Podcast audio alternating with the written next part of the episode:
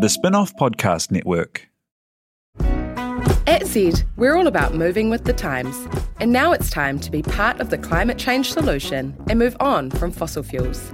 As a company providing fuel to people all over the country, we also know we have a real opportunity to lead that change. We're committed to keeping Aotearoa moving by providing the right energy for everyone. We believe that innovation in fuel and how it's used can make a huge difference to our planet. Find out more at z.co.nz. Ready to rediscover the joys of cycling? With over 300 kilometres of cycle paths across Tamaki Makaurau, jumping on your bike and going for a ride is such a fun way to discover the city from a different perspective.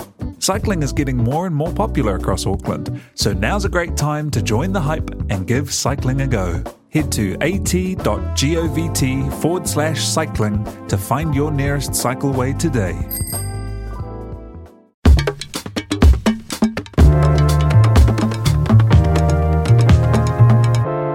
Kia ora and welcome to First. My name's Jane Yee, and each week I'll be talking to a different guest about some of their firsts.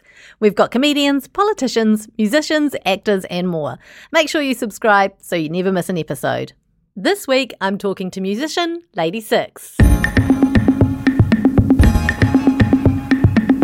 What was the first band you were in? My first band, if you can call it a band, was probably like a singing group with my sisters. My mum would, she kind of forced us to be a band.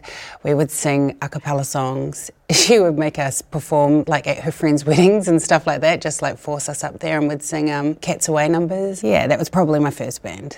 Did you guys have a name? No, just the Tamati sisters, I suppose. Did you have dance moves?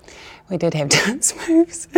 we had dance moves. We would like sing at her um, work function. She'd have like hui's on marae and she'd get us up and she'd be like, do that boogie woogie number. And we'd have to get up and we'd have little like side to side moves. There's like old footage of me. I think I must be like seven or six singing along with my older sisters. Did you ever earn any coin from that band? No, sadly, no.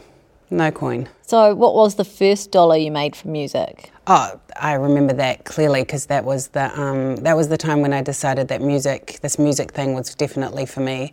I was in Sheelahrock, and I think it was like Bob Marley's birthday Waitangi gig in New Brighton, and uh, we got asked to play, and I think we did something like ten minutes, like or, or maybe even less. We literally did like three songs. We only had three songs afterwards we got given $300 like in cash and 20s and i just remember being like flicking through that as a teenager and just being like are you kidding?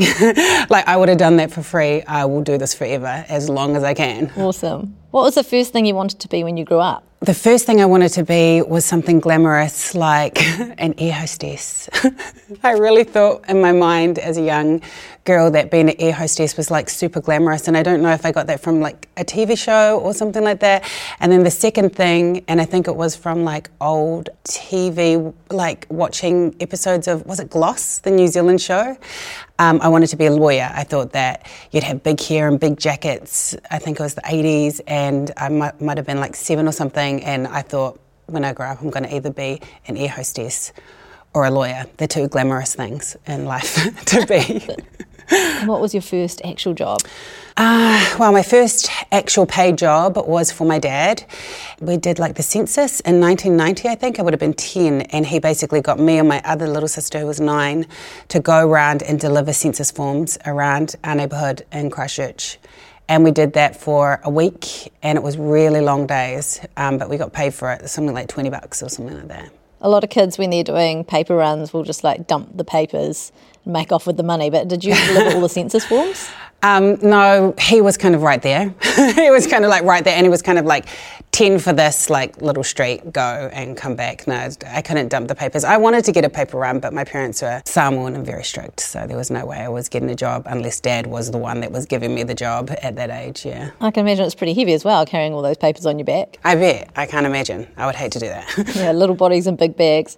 Who was your first musical hero? My first musical hero would be someone from my family, like my auntie Loy, I think probably, or my sister Sarah. She had like a really great voice. She used to we used to stay up in our beds. Uh, we all shared a room at one stage during. Um, during our growing up for a really long time and she used to play like blue moon she used to play it on guitar and we'd all do like four part harmony so i always wanted to kind of like grow up and be her Oh, that's awesome.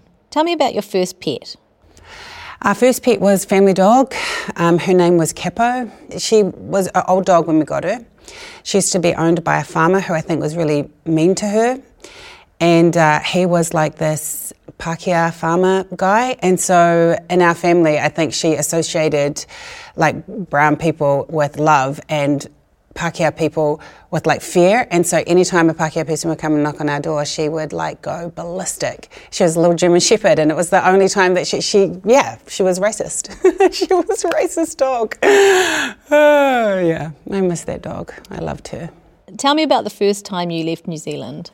First time I left New Zealand, I think, was to rebury my granddad in Samoa. It must have been like 95. And my whole family, I think my parents remortgaged their house to pay for all eight of us, six, my six brothers and sisters, and my mum and dad, to go over to Samoa and take him from where he was in Greers Road in Christchurch back to his village.